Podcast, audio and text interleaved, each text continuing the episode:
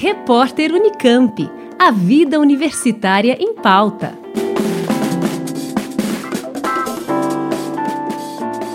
Uma pesquisa da Faculdade de Filosofia, Ciências e Letras de Ribeirão Preto da USP mostra o canabidiol como uma estratégia promissora para o tratamento da dor neuropática, incluindo a dor crônica e comorbidades associadas, como ansiedade e depressão. Ao longo das últimas décadas, muito tem sido estudado sobre os efeitos terapêuticos da cannabis sativa, popularmente conhecida como maconha, e seus componentes, principalmente o canabidiol CBD e o tetrahidrocanabidiol THC. Estes estudos foram, mais recentemente, estimulados pela descoberta do sistema endocannabinoide e seus receptores. Cristi Ramos Andrade Leite Panice, professora do Departamento de Psicologia da Faculdade de Filosofia, Ciências e Letras de Ribeirão Preto da USP e orientadora da pesquisa, explica sobre o canabidiol. O canabidiol, conhecido popularmente como CBD, é uma substância extraída da planta cannabis este composto atua no sistema nervoso central, apresentando potencial terapêutico para diferentes patologias, tais como doenças psiquiátricas ou neurovegetativas, como a esclerose múltipla, a esquizofrenia, o mal de Parkinson, a epilepsia ou transtornos emocionais, tal como a ansiedade. No Brasil, a Anvisa criou uma categoria de medicamentos derivados da cannabis, que podem ser comercializados após aprovação da agência. Estes medicamentos estão indicados principalmente nos casos em que outras formas de abordagem não estão demonstrando o efeito pretendido. O canabidiol é capaz de ativar receptores presentes no organismo humano e que fazem parte do sistema endocannabinoide. Estes receptores são ativados por substâncias que são produzidas pelo nosso organismo e outras derivadas da cannabis, como o CBD ou outro agente sintético. Gleice Silva Cardoso, pesquisadora do Programa de Pós-Graduação em Psicobiologia da Faculdade de Filosofia, Ciências e Letras de Ribeirão Preto da USP, explica que o sistema canabinoide tem participação essencial no circuito de sensibilidade à dor.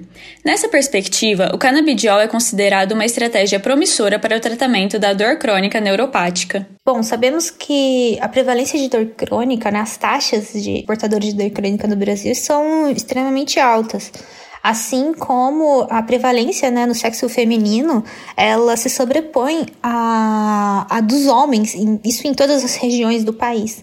Então, a gente também tem que destacar que a dor, ela, principalmente a dor crônica, ela nunca tá sozinha, né? Muitas vezes ela tá associada a uma comorbidade, como uma ansiedade generalizada ou algum outro tipo de ansiedade, algum status depressivo. Então a gente tem que trabalhar a, a dor como um, um aspecto multifatorial e não somente algo físico. Então, o objetivo da, da nossa pesquisa né, é estudar o canabidiol no modelo de dor crônica para a gente tentar compreender os mecanismos que estão envolvidos nessa modulação da dor. Principalmente esses que estão relacionados à neurotransmissão endocannabinoide, né? A gente já tem o nosso sistema endocannabinoide, onde o, o CBD, né, ele vai se ligar a esses receptores endógenos que o nosso corpo já possui. Então, a nossa, o nosso foco é avaliar essa modulação, é como o canabidiol está modulando para promover o alívio da dor e o alívio de sintomas dessas comorbidades que também estão associadas. Seria então não só tratar a dor como algo físico, mas como um, um complexo mesmo, multifatorial, aonde o CBD poderia ser um fármaco ali que estaria suprindo todas as necessidades para o alívio da dor. O estudo foi realizado com animais de laboratório avaliando em pesquisa pré-clínica a percepção de dor e se o canabidiol é capaz de aliviar essa dor. Para se estudar antes de, um medicamento, um fármaco ir ser aprovado, né, a gente tem toda a pesquisa pré-clínica, onde nós estamos inseridos, né? A pesquisa ela tem várias fases e a gente trabalha com a fase de modelo animal, aonde então a gente utiliza um modelo de roedor, onde a gente promove, né, um, modelo de constrição do nervo, onde a gente vai gerar essa dor neuropática para estudo do, dos efeitos do canabidiol né, nessas, nesses aspectos. Então, a gente também tem modelos animais para a gente avaliar essa percepção do animal de dor e se o canabidiol está sendo capaz de aliviar essa dor no animal. Então, nós usamos testes térmicos e testes mecânicos para avaliar se o tratamento com o canabidiol está sendo eficaz. Ah, e a gente utiliza outros testes, que são testes é, para a gente avaliar comportamento emocional.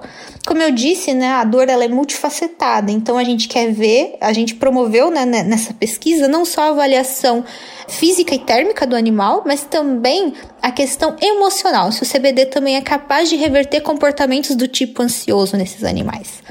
E se ele é possível modular o que a gente chama de aversão à dor que é um teste recente onde a gente consegue é, acessar não somente a, a parte de alívio mecânico do animal, mas também a questão associada a contexto, associada a essa modulação da percepção do efeito do canabidiol. De acordo com a pesquisadora Gleice, os resultados foram positivos. Nosso estudo ele demonstra, né, que o canabidiol em diferentes doses ele é eficaz na reversão tanto da do limiar mecânico e do limiar térmico, que é reduzido pela instauração da dor crônica. Então, o CBD ele é capaz de reverter a, ao status basal desse animal antes né, desse procedimento de para gerar a dor. Então, sim, né, a gente encontrou efeitos extremamente positivos do canabidiol, principalmente em doses baixas, como 3 miligramas por quilo. E além disso, né, a gente observou que como eu já mencionei, o canabidiol também foi muito eficaz em reverter comportamentos do tipo ansiosos que a gente observou nesse animal com dor crônica. Então, o canabidiol foi capaz de tratar a dor no, na sua característica é, sensória discriminativa, mas também na sua característica voltada para o comportamento do tipo ansioso. Bem como, né, a gente não observou nenhuma alteração, nenhum efeito adverso nesses animais, a gente não encontrou nada que justificasse o não uso do canabidiol para o tratamento da dor.